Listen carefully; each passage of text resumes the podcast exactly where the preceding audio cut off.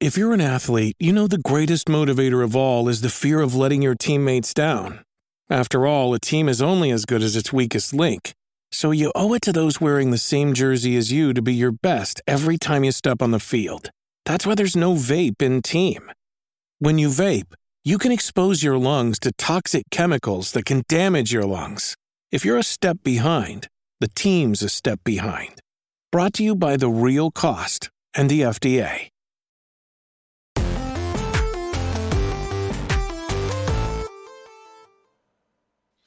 What's up, and welcome to Kind of Funny Games Daily for Tuesday, August 16, 2022. I am Tim Gettys, and I'm joined by the Disney Prince, Blessing Adeoye Jr. Oh my god, is that what we're going with now? Is that the new thing? It just feels right, you know? Oh, man. You know? What's the up, King man? of How's it going? Halloween, you know, the, the King of Ha- Halloween, the prom king. prom king. You know, I, have been seeing rumors go around the street that I, I'm not taking a side on, but I've been seeing the short king. Oh, let's listen. I don't even want to get into it. I love like, your no, your response is so good. So good. Which what is it, Bless? uh, wait, which one are you talking about? Because I had a few responses. Are you talking about the um, the organization that I'm a part Mhm. of, the uh, Mhm. average height above average guys, Mm-hmm. the AHAAGs Yeah. yeah. short? When you say it like that, it makes you sound a lot more official. Oh, yeah, like you it. gotta rep the AHAAGs, man. That's the that's the squad right there. But I realized though that with with that conversation, I I did the thing that I shouldn't do, which is I participated. And once you participate in the argument, that's when you've already lost. You lost, man. You, You were now the right? short king, dude. Because when you fight for it, that's when you like. The, the- do you know what short kings do, Tim? Mm. They fight against it. Yeah. short kings fight against it, and I fought against it. And so, listen, it happens. Maybe I'm does a part of the short kings. Maybe I'm a part of the AHAAGs. That'll be for Whatever group you're a part of, Bless, I would like to be a part of as well. So, you know, that's Oh, yeah. it's the winning team. I don't think it's possible for me. But, you know, We'll walk me through. I mean, Tim, you're what? You're six foot just six. two, just six. six. foot, six foot. I would Mhm. say that's part of the average height of above Thank average you. guy squad. Thank I'll walk you. you in with open arms. Yeah, for sure. Yeah, No, yeah. no, no. Anything above six feet is tall. That was that's what Nah, we call that's the that's tall. Five eleven and a half, sure. Above average, above average, whatever Listen, it's called. if you're feet, anywhere that's where the line is. If you're six feet tall, that's a whole that's a whole foot taller, you know? If you're anywhere between, I'd say, mm, five seven to six one, you're basically the same height in my eyes. I can tell you that is You're, definitely you're in the same true. stratosphere between five seven and six one. We we're all in the same place. Above six one, you should be in the, depth, the you should be in the NBA. If you I play it. basketball, I love it so Shaquille much. O'Neal out there.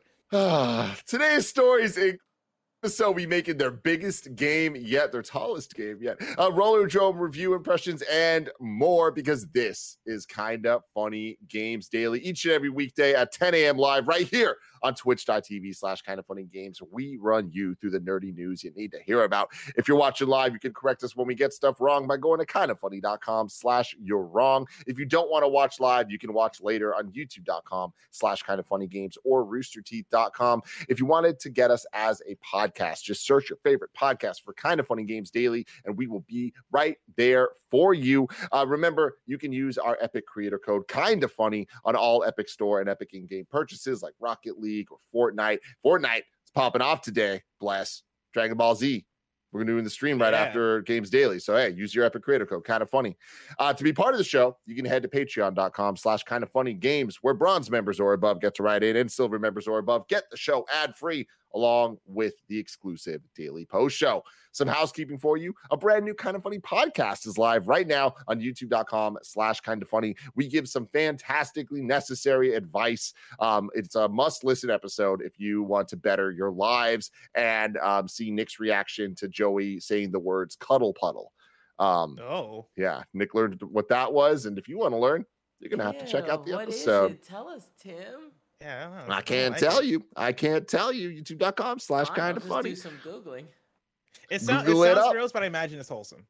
I mean, it's you know what? If I'm being real, it's somewhere in the middle. Bless. Thank Mhm. you to our Patreon producers, Fargo, Brady, Guy V, and the Saboteur. Today, we're brought to you by Shopify and Uplift, but I will get to that later. For now, let's begin with what is and forever will be the Roper Report. Time for some news. We have seven news stories. A baker's dozen. There we go. Story number one, a very, very, very exciting one. Team Asobi's next game is their biggest yet. This comes from Liam Croft at Push Square. Astro's Playroom developer Team Asobi is expanding, and its next title will be its biggest to date. Creative and studio director Nicholas Doucet has said in a new GamesIndustry.biz interview. The team's follow up project to the wonderful free PS5 pack in title will be a full blown commercial title that explores Sony's hardware in new and creative ways. Hell yes. Doucet expands any new technology. We'd like to take it for a spin. There's the obvious way to use it, which is the first thing we're going to try. Then we're going to try to use it in ways you're not supposed to. That leads us to interesting places. He then explains Team Asobi has hired a number of hobbyists in recent years who've created impressive demos out of new technology. With the pull of being able to pursue your passions, the Japanese developer has almost doubled in size since the launch of Astro's Playroom to 60 employees. Doucet expects to reach 100 people in the future. Quote, there's always stuff to do. There's always new projects to begin. We're not limited by any money or time. If we could double the studio just like that, we would find work for everybody. The interview then moves on to how Team Asobi tries to make its games feel like they were made in Japan. We want to make sure that when people play our games, there's this feeling, and you can't quite put your finger on it, that it's made in Japan. Much of this comes down to game feel, he thinks. I remember talking to the team about character controls. I think it was for Astrobot Rescue Mission, and we were talking about how things didn't feel right. And some of the engineers understood perfectly why it didn't because they visualized the code. And when the input happens, they can see why it might not feel good. It might be because there's a delay there due to an animation being played. Doucet remarks on how he reckons Platinum Games has gotten this down to a T, praising Bayonetta for its perfection of controls. Hmm. That is some of the coolest series of words I think I've ever read in my life.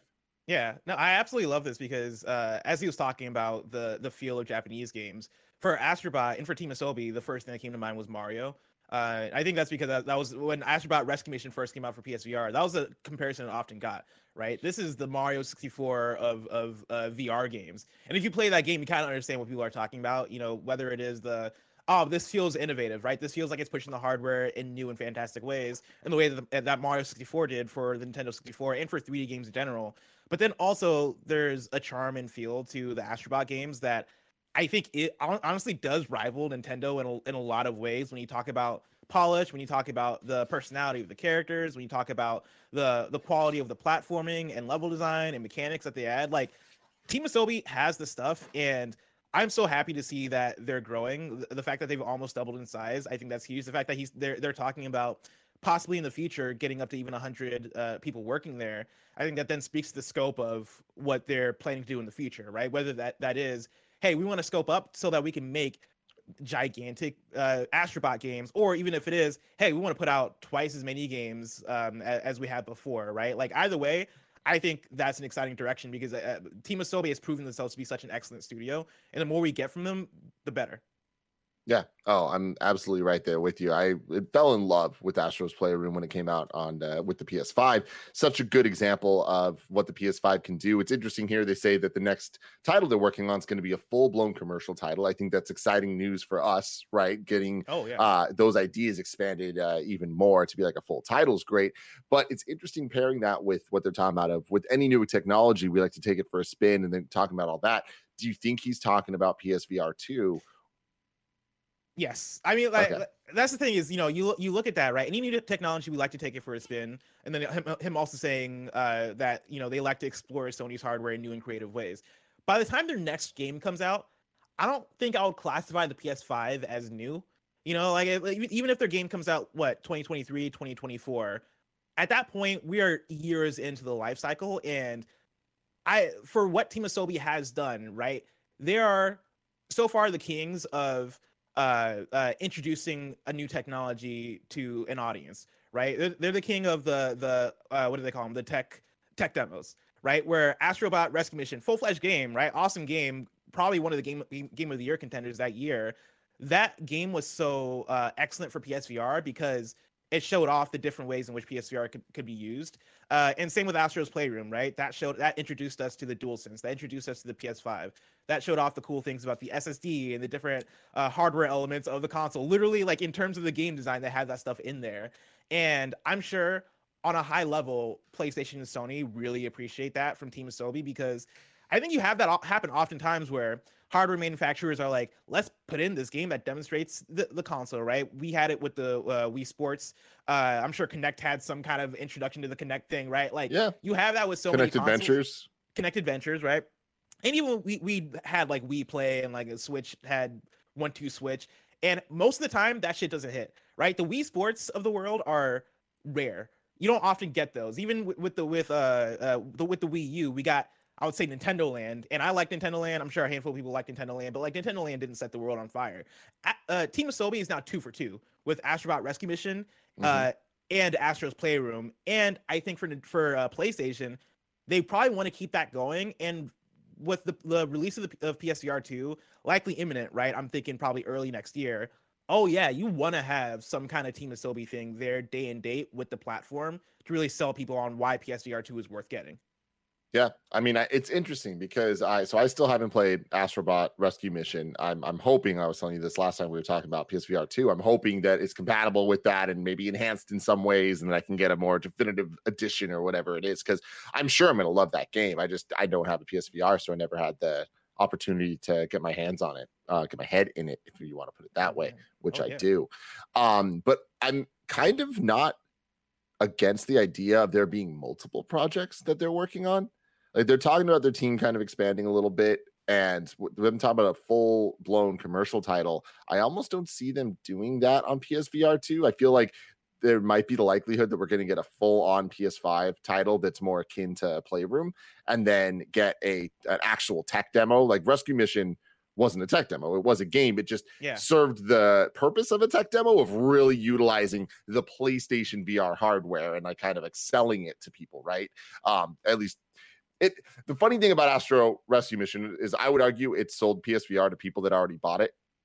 If that Oh, makes yeah. sense. It was Oh, kind of like the game that they were like, oh, oh, whoa. Now there's a must play, y'all. You know what I mean? Batman was fun, but this is a must play. Um, so I feel like with this, it might be more of a playroom situation for VR2, which is like, hey, here's a tech demo showing off all the new fun features of um, PSVR 2 Yeah.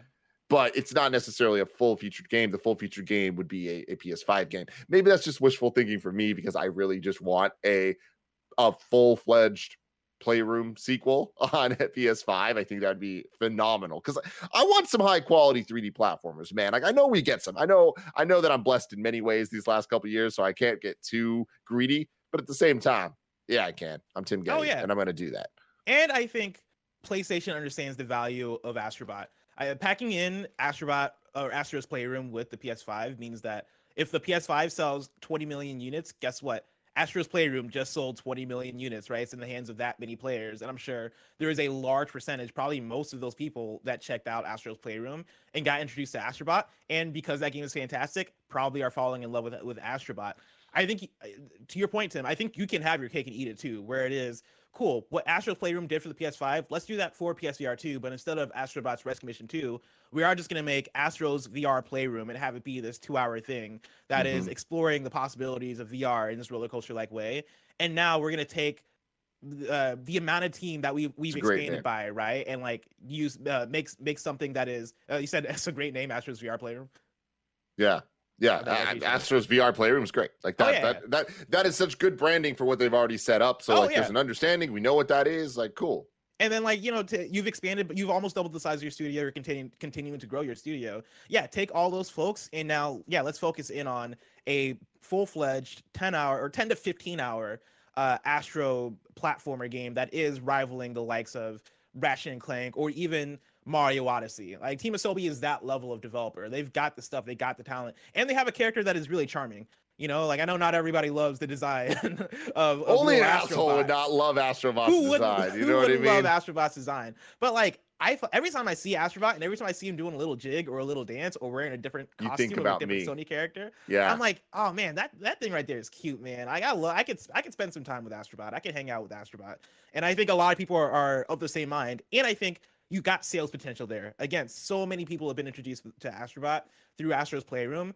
I'm sure a new full-fledged uh, Astro game would sell really well uh, for what is not a new IP anymore, but would be a new full full-fledged PlayStation 5 game. Yeah, totally. I mean, the thing is, Bless, let's talk about this a little a little deeper. Mhm. PSVR 2, we imagine is coming later this year, right? You think so? Later 2022? or early 2023, somewhere in there. Yeah, sure. I, I'll- I'd say by the end of the fiscal year. Okay, that's a good call. Yeah, by Yeah. the end of fiscal year, it'll be it'll be available for people. Do you think that their main push is going to be software that is exclusive to the to VR? Not necessarily exclusive to PSVR. Like it could be like things like Half-Life Alyx or whatever, but like Mm. is it is Sony's push going to be content that is like only playable there or is it going to be hey, buy this PS5 game, there's a VR mode in it. Mm. I think it'll be a little bit of both, but I think you're going to see more of the latter than we have gotten. Um, because, of course, we've, we've had the Resident Evil 7s of the world and plenty of games that have come out with a version or a mode that you can play in VR. I think a lot of lessons were learned during the original run of PSVR, and that is if you're to make it a, a if you're going to make a VR exclusive game, then that is going to take a lot of resources and a lot of time and effort from your studios that could also be working on different things. And as PlayStation, you have PlayStation Studios. You have a team of studios that you don't want to you don't want to, you know, split too thin between VR and PS5. I think that's how you end up with a Vita situation where it is okay, yeah, we had support for the Vita in the beginning and now we don't have support for Vita anymore because we realized early on that um, it was too intensive in terms of the resources. If you can make it so that I don't know, the next Spider-Man game or the next big Sony title from um, uh, whatever whatever the studio might be, the Concrete Genie developer, for example. We can if we can give that a VR mode that uh that that gets people in that way so that the games they're already playing on PS5 they know they can get additional features if they have VR but then also have the Horizon Call of the Mountains of the world that is Mhm. oh we're taking our biggest IP and we are creating a full-fledged VR thing with it I think that can help hit on uh on both instances and not spread your developers too thin I do Yeah. that, do you think do you think that's going to be the direction I think you're right. I mean, I think what you're saying is absolutely right, uh, especially when it comes to the split focus. And I think that is the the biggest uphill battle that they have is VR. I think uh, has shaken out to be what it is, which is it didn't turn the world on its head. Uh, you know, it just put a, a headset on it. But um, I I think that they I, I will stop at some point. I promise. But no Uh, with these ones they they they um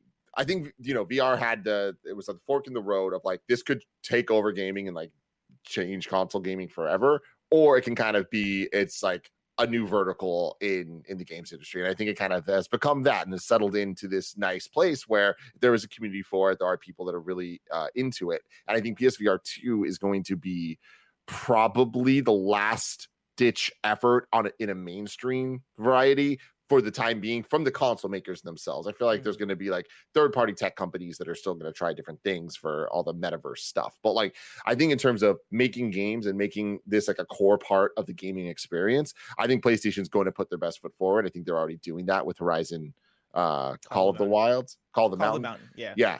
Um, so I think that is an example of them, you know, putting their money where their mouth is, where it's like, hey, no, no, no, we're gonna make this PSVR 2 exclusive. It's a VR title that's using RIP, and it's not just a tacked on mode, and it's not just a, a afterthought. Like they're really like putting a lot into that. But I do think it's interesting. I just Googled uh best PSVR games, and there's a, a list of about 20, um, Hmm. which some would say is the entire library. Uh, but so, like looking at this, I'd say it's a pretty 50 50 split between games that are think like Firewall Zero Hour, which are PSVR exclusive or like VR exclusive, but there's a ton of them that are like Tetris Effect and Star Wars Squadrons, Hitman 3, um, Resident Evil 7, where they're games that are Gran Turismo Sport.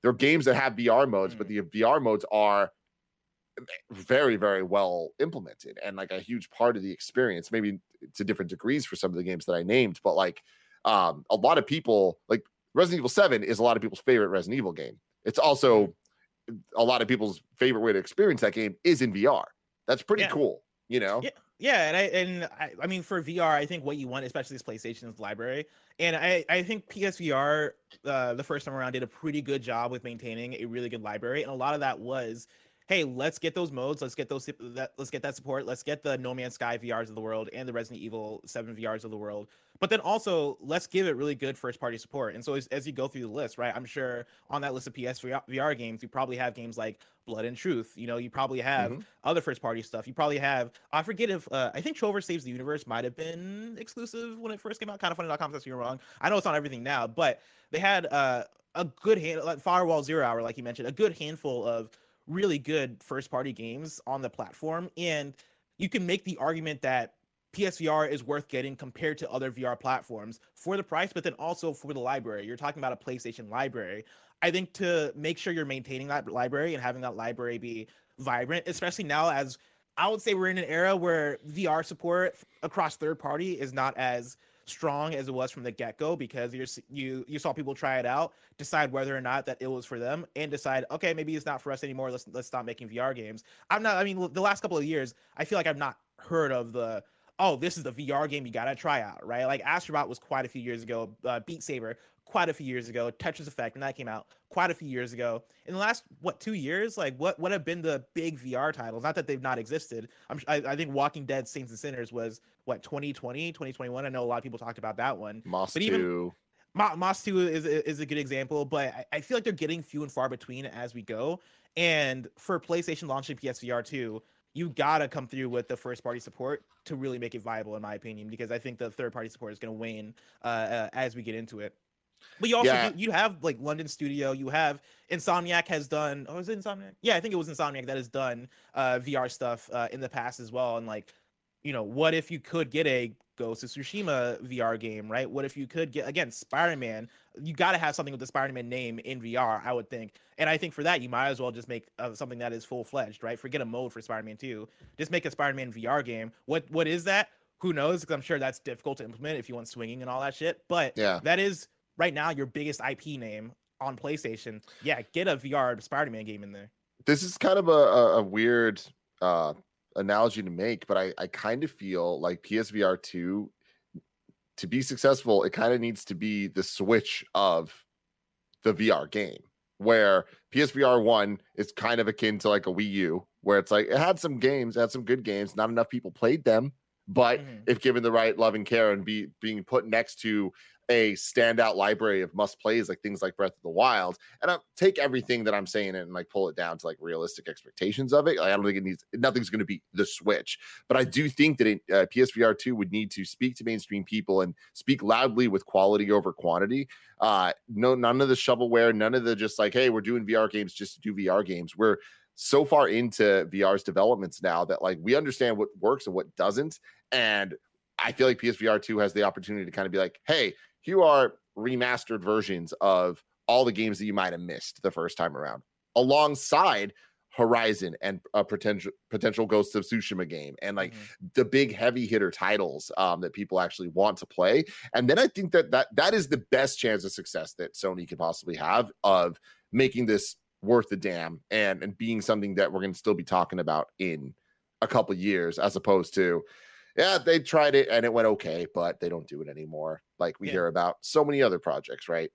we're we're in such an interesting place for PlayStation. I, I- think also because we're at the the precipice of a lot of their plans coming to fruition in terms of what I think is their vision for this generation. They just launched PS Plus Premium and Extra, right? That is trying to help get them up to snuff in terms of the subscription service future that we're all entering with with video games now.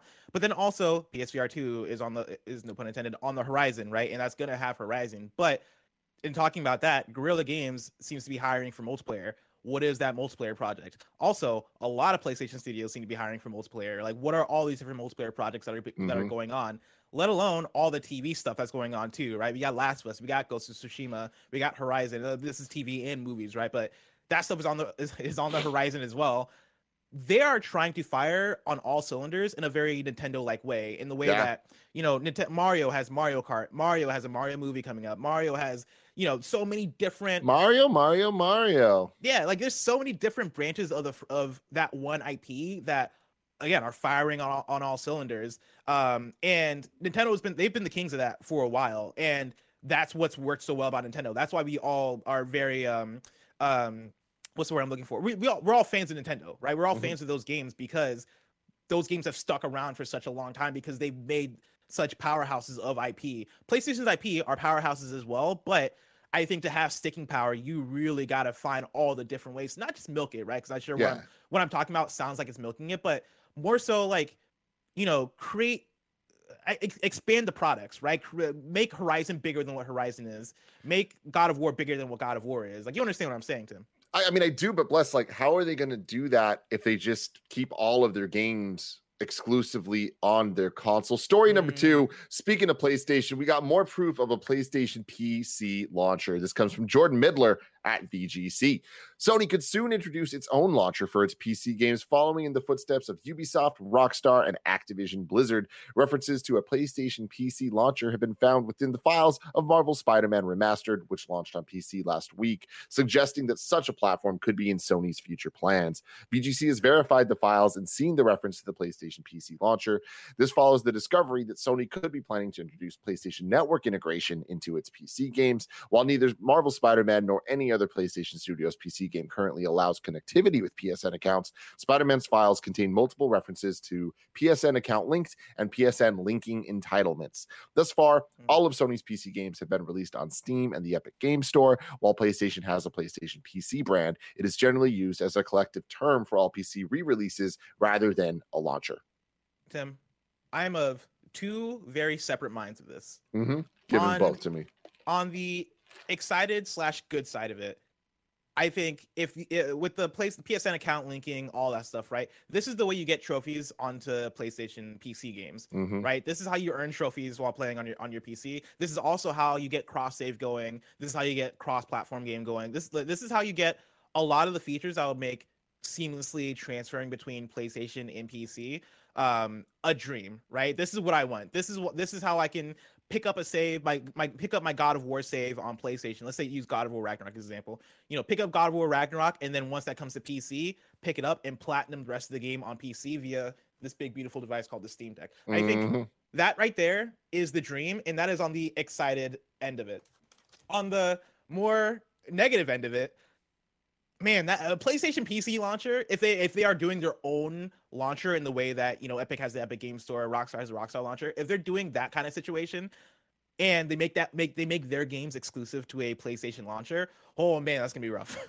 Yeah. because like it's not to be good right? It's to be janky. It is then to be starting from the ground floor. We know like we've seen playstation and how they've treated ui and how like they like to start bare bones and you know add features over the time over time and make things better as they go. But man like on launch day oh that P- that playstation launcher is going to be a headache right? That's going to take a while for it to get up to snuff and actually work in the way that we want it to work. And also I don't think it'll ever be the uh, it'll ever get up to the way we want it to to with like oh yeah I want to play with my Steam friends or I want to play I don't know whatever PlayStation multiplayer game they have have out, the t- out, at the time right? I want to play this with my Epic friends. Ah shit it's a different friends list. Ah shit it's not on Epic like that stuff is gonna suck once we get there Yeah, no, I think you nailed it from every single aspect. I am very excited about the prospect. I would love it. I think that it's a future that we need to get to as soon as possible, that things just work the way that we expect them to work, that we want them to work, because that's how they should work. If I'm playing Spider Man on my PC, if I've bought it before and I've played it, my save file should carry over. There should be no problems. It should just happen. It happens like that most places. Why is it not happening everywhere? Right. The answer is there's a lot of work that has to be put into the infrastructure. And when you're building on foundations that didn't have that in the plans, it's a lot more difficult to retroactively uh, fit that all in. So I'm with you. I feel like th- I want a PlayStation launcher. I do not want it to be exclusive to a PlayStation launcher. I feel like that's a tall ask. Um, but it's the type of thing we need to ask for. That's what we want. I mean, I feel like the thing that we'd want over that would just be PSN integration into the existing yeah storefronts. Steam and Epic Um, eh, but like that sounds like that sounds crazy. But you know what? Yeah. It sounds crazy that Xbox offers all its first party titles for a subscription service, but here we are. Yeah. Anything can happen in video games. So let's ask for the things we want. I- PSN integration in Steam and Epic Game Store, everybody. Let's go. let's go That's what we want. but also I'm scared we might not get it because I, you know for a fact a big reason why they're doing this PC launcher is all is, is, is I think it's integration, but then also we're PlayStation. We don't we don't want to share our revenue with Steam, right? We don't want Mhm. to what to give them the 20 or 30 percent, right? We don't Yep. want to do that for Epic either. We want to own 100 percent of the revenue we're making off of our first party games, and we have the resources to make our own launcher because we're fucking PlayStation.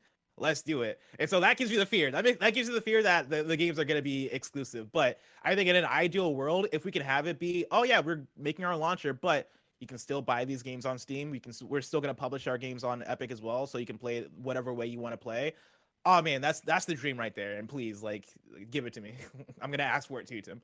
Give it to Bless. Give it to Bless, everybody. But before we find out if Bless gets it or not, I want to let you guys know you can go to patreon.com slash kind of funny games to get this show ad free. But for everyone else, check out our This episode is brought to you by Shopify, who powers all of the merch on kindafunny.com slash store. Shopify is the all-in-one commerce platform to start, run, and grow your business. Shopify gives entrepreneurs the resources once reserved for big business so upstarts, startups, and established businesses alike can sell everywhere. Shopify powers millions of businesses from first sale to full scale, including Kinda Funny and Rooster Teeth. Shopify has thousands of integrations and third-party apps from on-demand printing to accounting to advanced chatbots and beyond. I love how Shopify has the tools and resources that make it easy for any business to succeed from down the street to around the globe.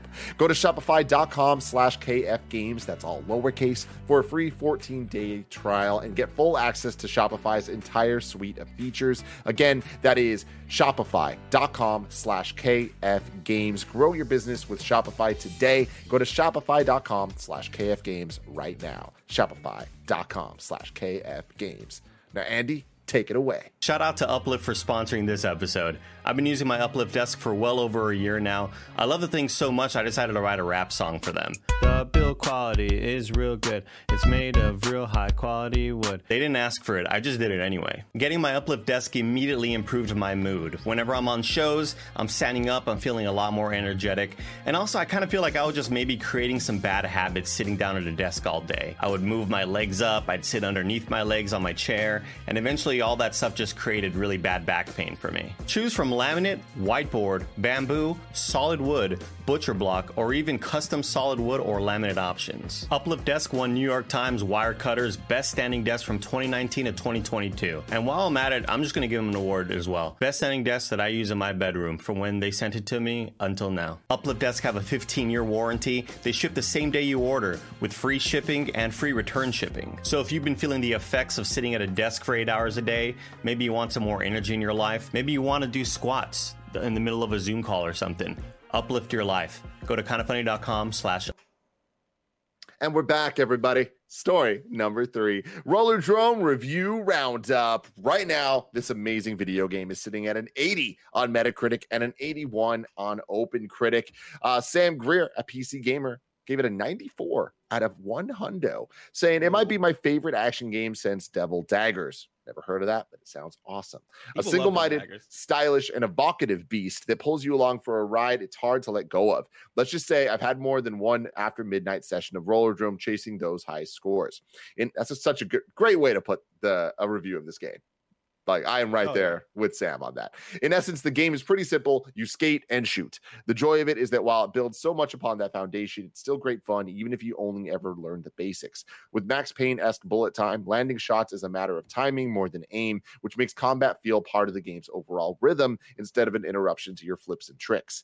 The game can afford to get incredibly chaotic and explosive, especially in its later stages, because it so clearly communicates information to the player. It's a game that knows exactly what it wants to be and lets nothing get in its way. Kara Hassan certainly isn't going to stop until she's conquered this sport. After over dozens of hours in Rollerdrome, I'm starting to think I won't either. What a Oh, yeah. fantastically written review. I agree with every single word that Sam yeah. Greer said there. I'm right Uh. Andrew Reiner from Game Informer gives it an 8.5 out of 10, saying Rollerdrome immediately clicked with me and I ate it all up. As polished and fun as the experience is, it feels like Roll 7 is just dipping its toes into the water. I hope this talented studio gets the chance to make a sequel to further flesh out this unique concept with more detail in the story and greater player progression. Regardless, Rollerdrome is a fantastic first foot forward. I adored the campaign gameplay and have a feeling my friend group will use this unique title for late night scoring competitions. Bless. Mhm. What do you think of Rollerdrome?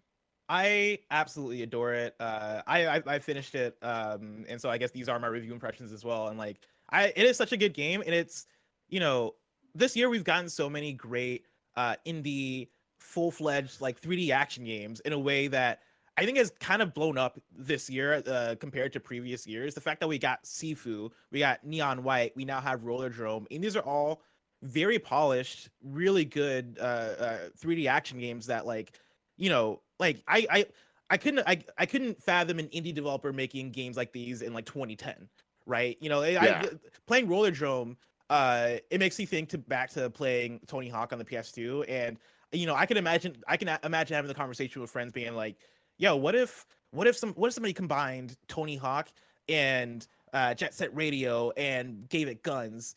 right? And that sounds like a made up thing that would never happen, right? That sounds like, oh, that's too much money and resources. Oh man, no big AAA publisher is ever going to do that. But now we have we have that game, and it's made by an indie dev with the funding and the skills to do it, and it plays even better than I ever imagined that uh, it would. Mhm. Um, the the like I.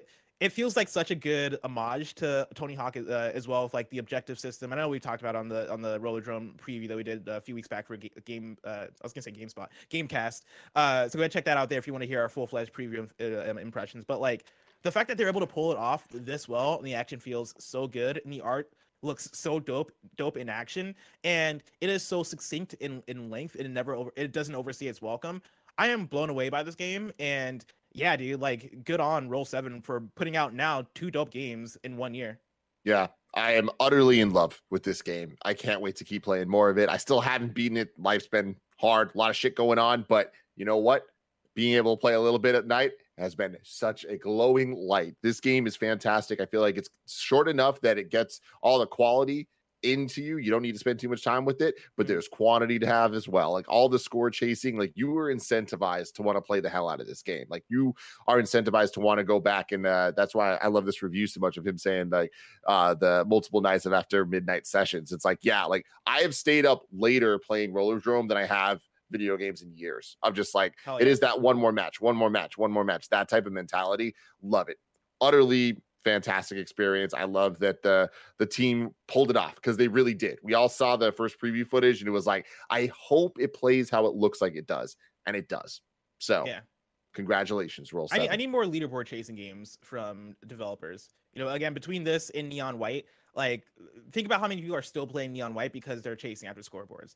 Like Barrett Courtney's put in tens of hours. Like I'm not, I Yeah. wouldn't be surprised if he was like, oh yeah, I'm already 100 hours into that game. I think he said he's 90 plus at this point. which is wild and I, I I- I think it's such a smart way to to make your game right like hey we have something here it is polished it feels good to speed run we got the mechanics down like this is a great playing game now let's put in the leaderboard aspects to it and like let's not overstay our welcome. Let's make the game short even though neon white actually isn't that short. I think it took me like 10 hours to, to beat or something like that which is pretty sizable.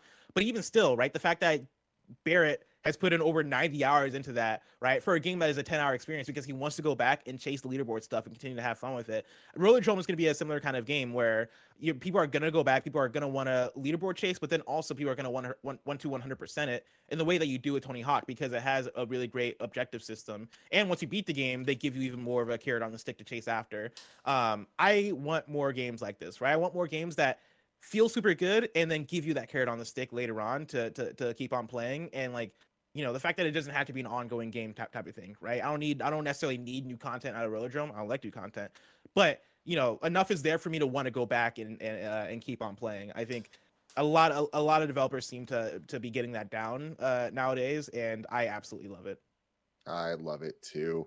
Moving on to story number four Dragon Ball is officially in Fortnite. This comes from Jay Peters at The Verge. Kev, if you could bring up the trailer, that would be fantastic. Fortnite's Dragon Ball event is finally here and it's poised to be one of the biggest collaborations that has ever taken place in the game. Not only will it be four playable Dragon Ball characters, but Epic Games is also adding Dragon Ball themed quests, locations, items, and even dedicated areas to watch episodes of Dragon Ball Super.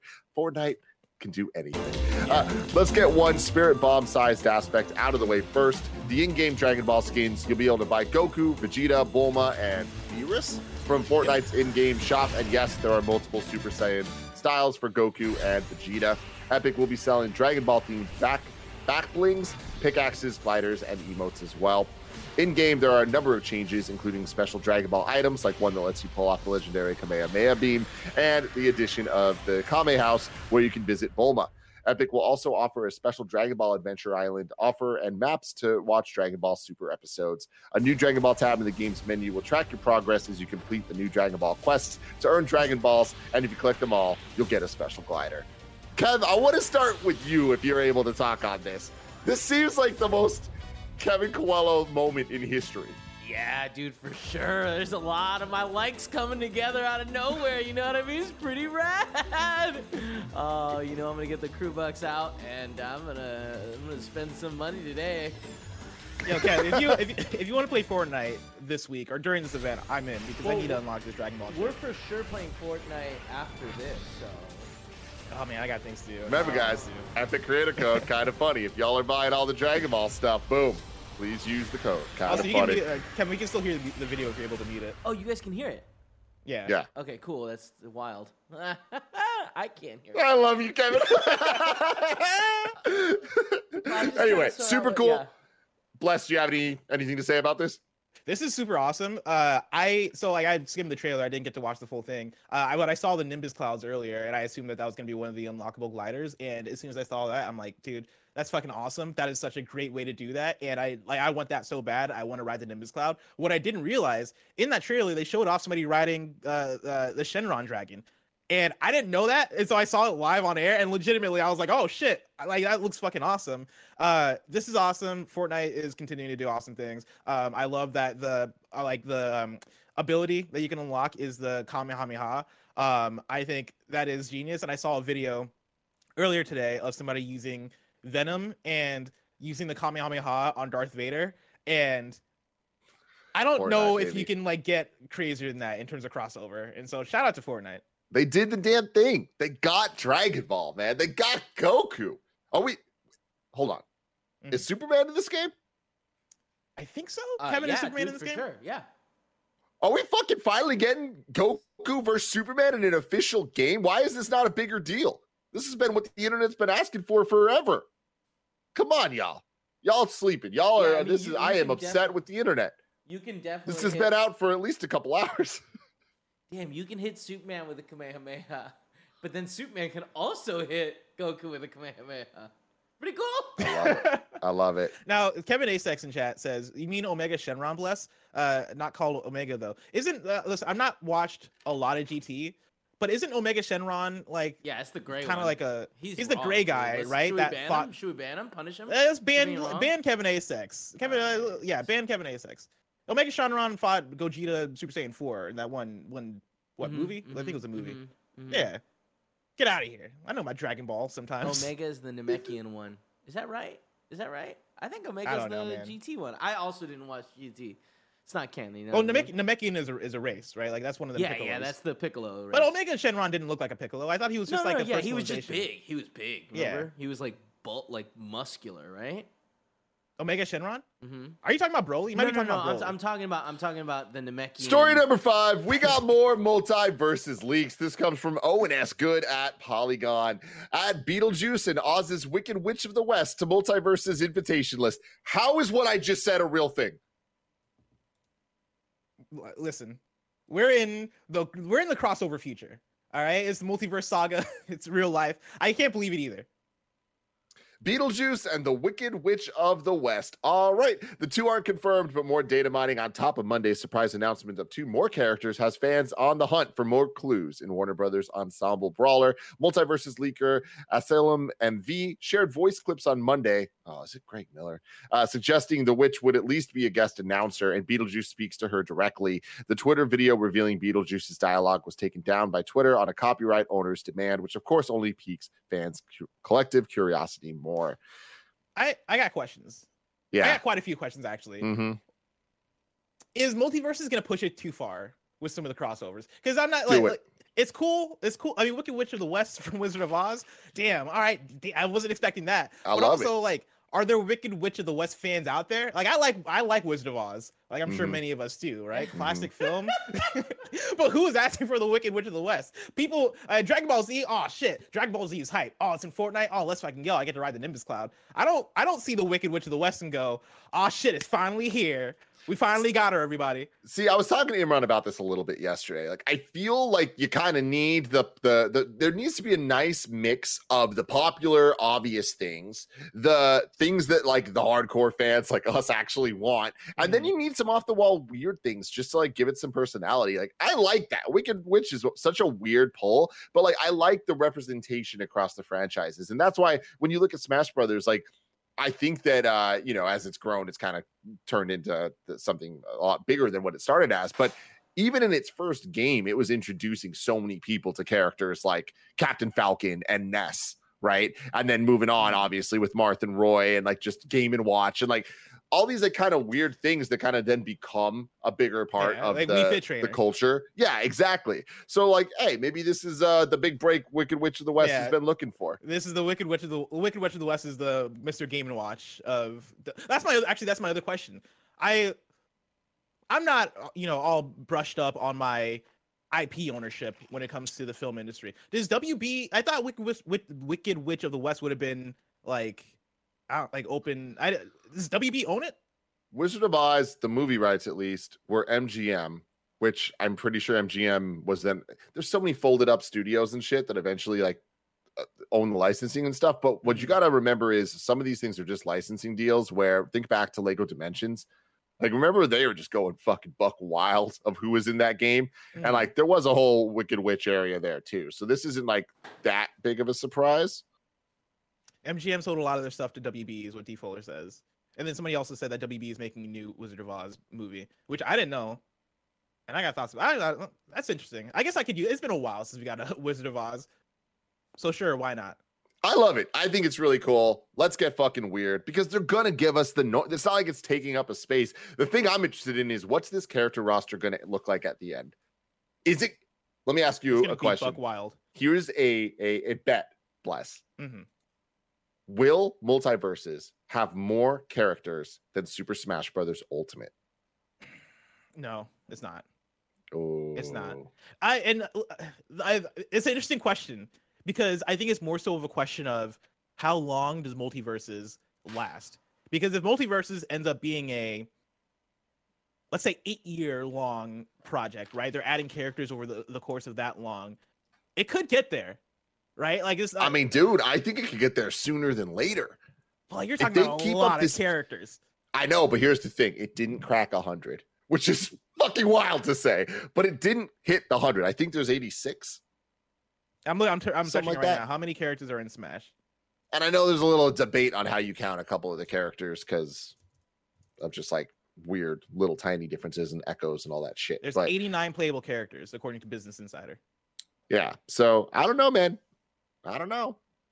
What do do you think? You you I- think so? I I don't, but I I don't think it's going to, but I want it to. I want this game to succeed, and I think that it, if it keeps up this momentum, it can get there. I mean, They look, just need to keep making in cool decisions. Brawlhalla?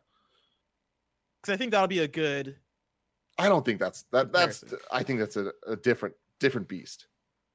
Brawlhalla was more of like a a smaller title. I think MultiVersus is like getting real backing as like a WB Yeah. Games kind of like flagship in some ways, and it's I a different era, think- free to play. Like they got LeBron James, y'all. LeBron, yeah, they do got LeBron James. Uh, and, yeah, I, I do think MultiVersus is gonna be bigger than Brawlhalla in the in the long run. But Brawlhalla has been around for a while, right? So they've had time to add in characters. I've been more, I'm more so curious on like the cadence and like you know just how many characters I have overall. I cannot find a clear answer. Apparently, they launched with 34 characters. Oh no, no, no. Launching with 34 characters as of July 2022. I don't know what that means. Wikipedia. Either way, it seems like they don't have. Like they, they don't have as much as Smash, is what I'm getting at. Uh, I, I could see it, but also I'd be surprised. Like I'd want. I'm with you that I'd want to see it, but I would be very surprised if we actually get there. Yeah, let's see.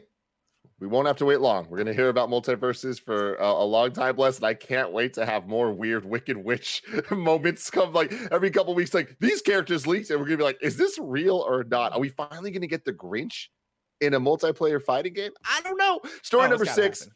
They gave a squirrel a gun. This comes from Adam Bankhurst at IGN. Squirrel with the Gun is an upcoming Steam game built in Unreal Engine 5 that has taken the internet by storm because it stars a squirrel with a gun.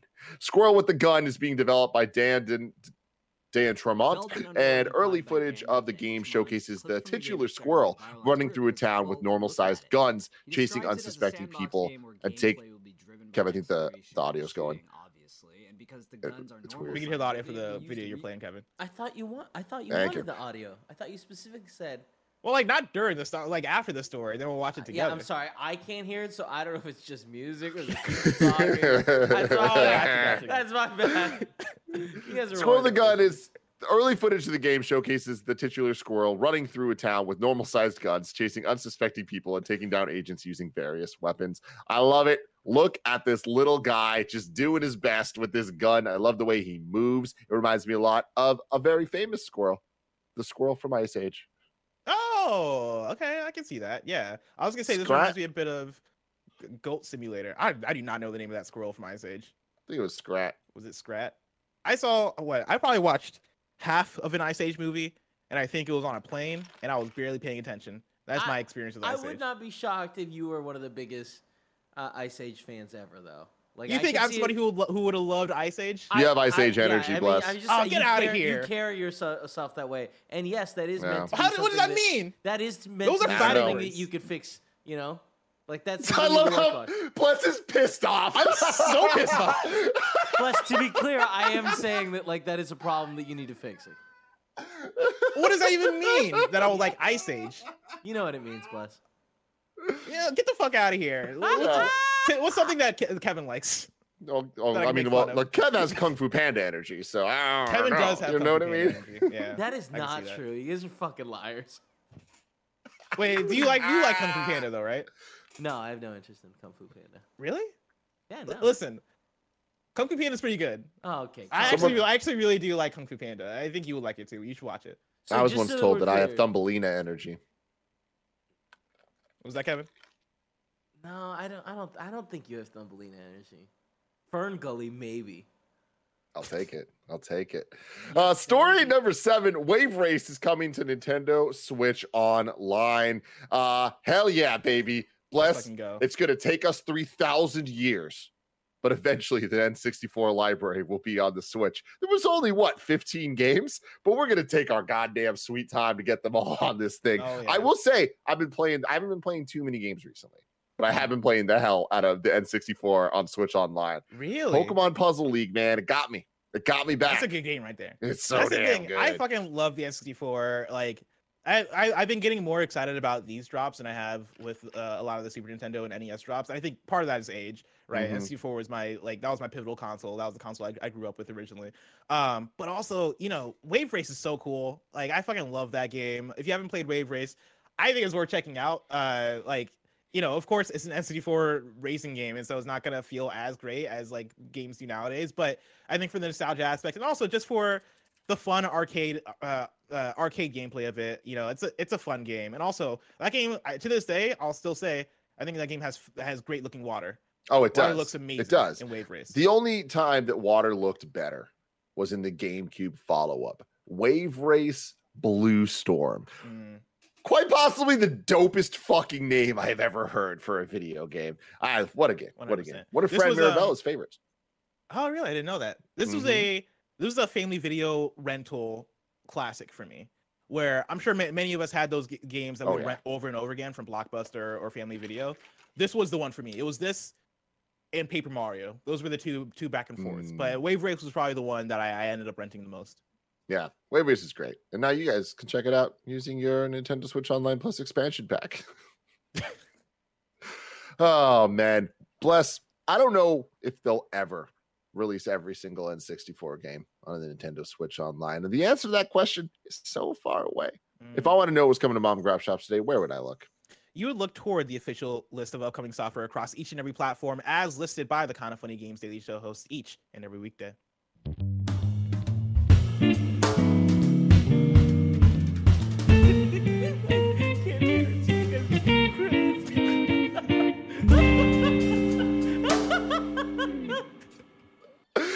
today, Blossom Tales 2, The Minotaur Prince on Switch and PC, Rollerdrome on PS5, PS4, and PC, Gloomwood on early access PC, Tribes of Midgard on Switch, Xbox One, Xbox Series X and S, Way of the Hunter on PC, PS5, Xbox Series X and S, Hidden Objects Collection Volume 3 on Switch, and Regiments on PC. Hidden Objects Volume 3. Hmm. You know you know exactly what that is Yeah.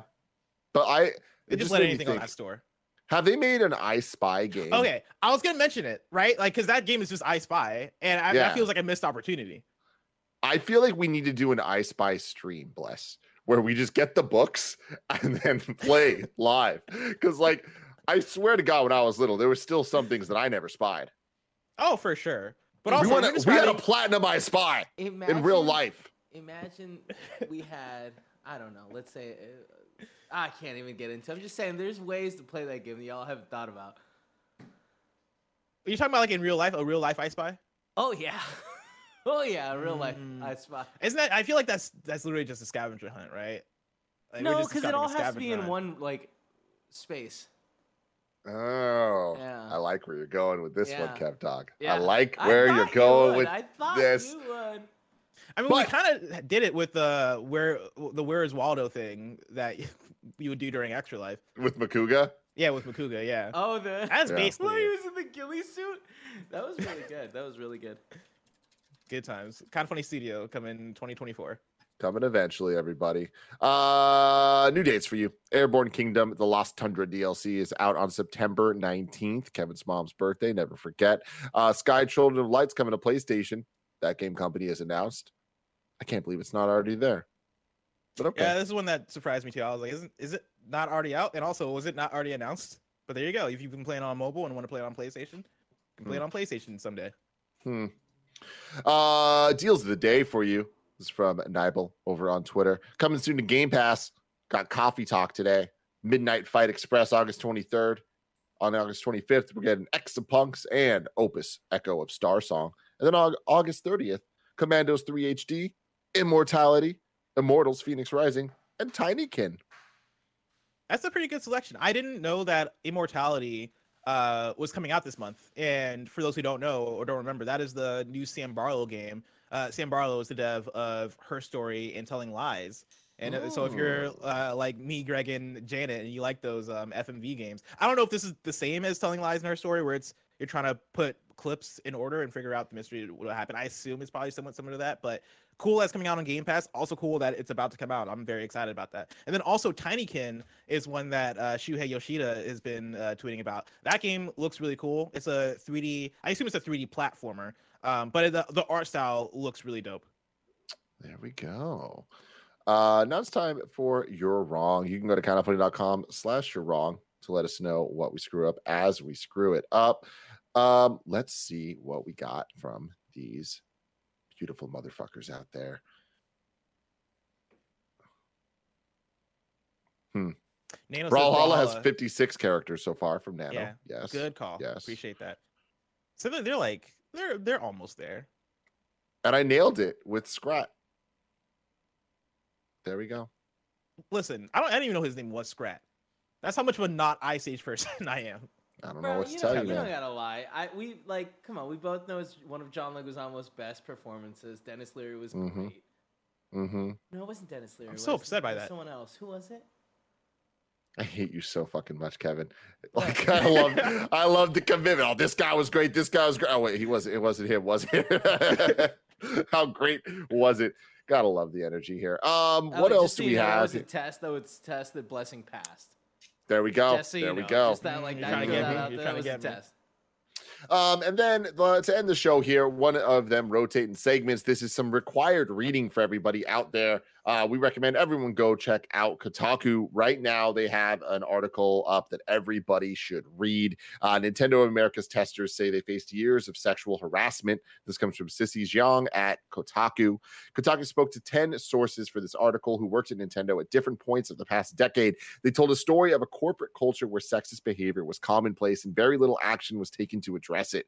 Most requested anonymity because retali- retaliation can mean a loss of job opportunities throughout the gaming industry. These employees worked on games and consoles ranging from the early Wii U era to the present Nintendo Switch era, Switch generation. Aside from the harassment, female contractors also faced issues with trying to advance in the company. Horrible stuff, shitty That stuff all man. around. Uh, definitely go check out this uh, article. This is, you know, article number 10,002 of these type of stories, and I'm sure it's not the end. Um, and Nintendo, man, hey, it's everywhere, right? So Yeah. just be aware of it, look into this shit, and try your best to to stop it from happening in the future because we're all in this together. And you got to call it out when you see it. Yeah, and shout out to Kotaku for doing good good work too, uh, reporting. Like I got to, uh, sadly, this broke very close to uh, when the show went live, uh, and so I didn't get to like read through the whole thing. But what I did read, it seems like they got uh, some really good uh, testimonies in, in there. And so like shout out to Kotaku for, for uh, putting in work with this one. Mm-hmm. Absolutely. Um, and then moving on, tomorrow's hosts are Bless and Whitta. Thursday, we have Bless and Cameron Hawkins. Uh, Friday, we have me and Bless once again to close out the week. If you're watching live on Twitch after this, Fortnite Dragon Ball Z event with Mike and Nick. If you want to catch that stream later, you can subscribe to youtube.com slash kinda funny plays. Uh, remember, this has been Kinda Funny Games daily, each and every weekday live right here on twitch.tv slash kinda funny games. We run you through all the video game news you need to know. We have a Patreon post show for those that are subbed at the silver level of patreon.com slash kinda funny games. So stick around for that. Otherwise, until then, goodbye.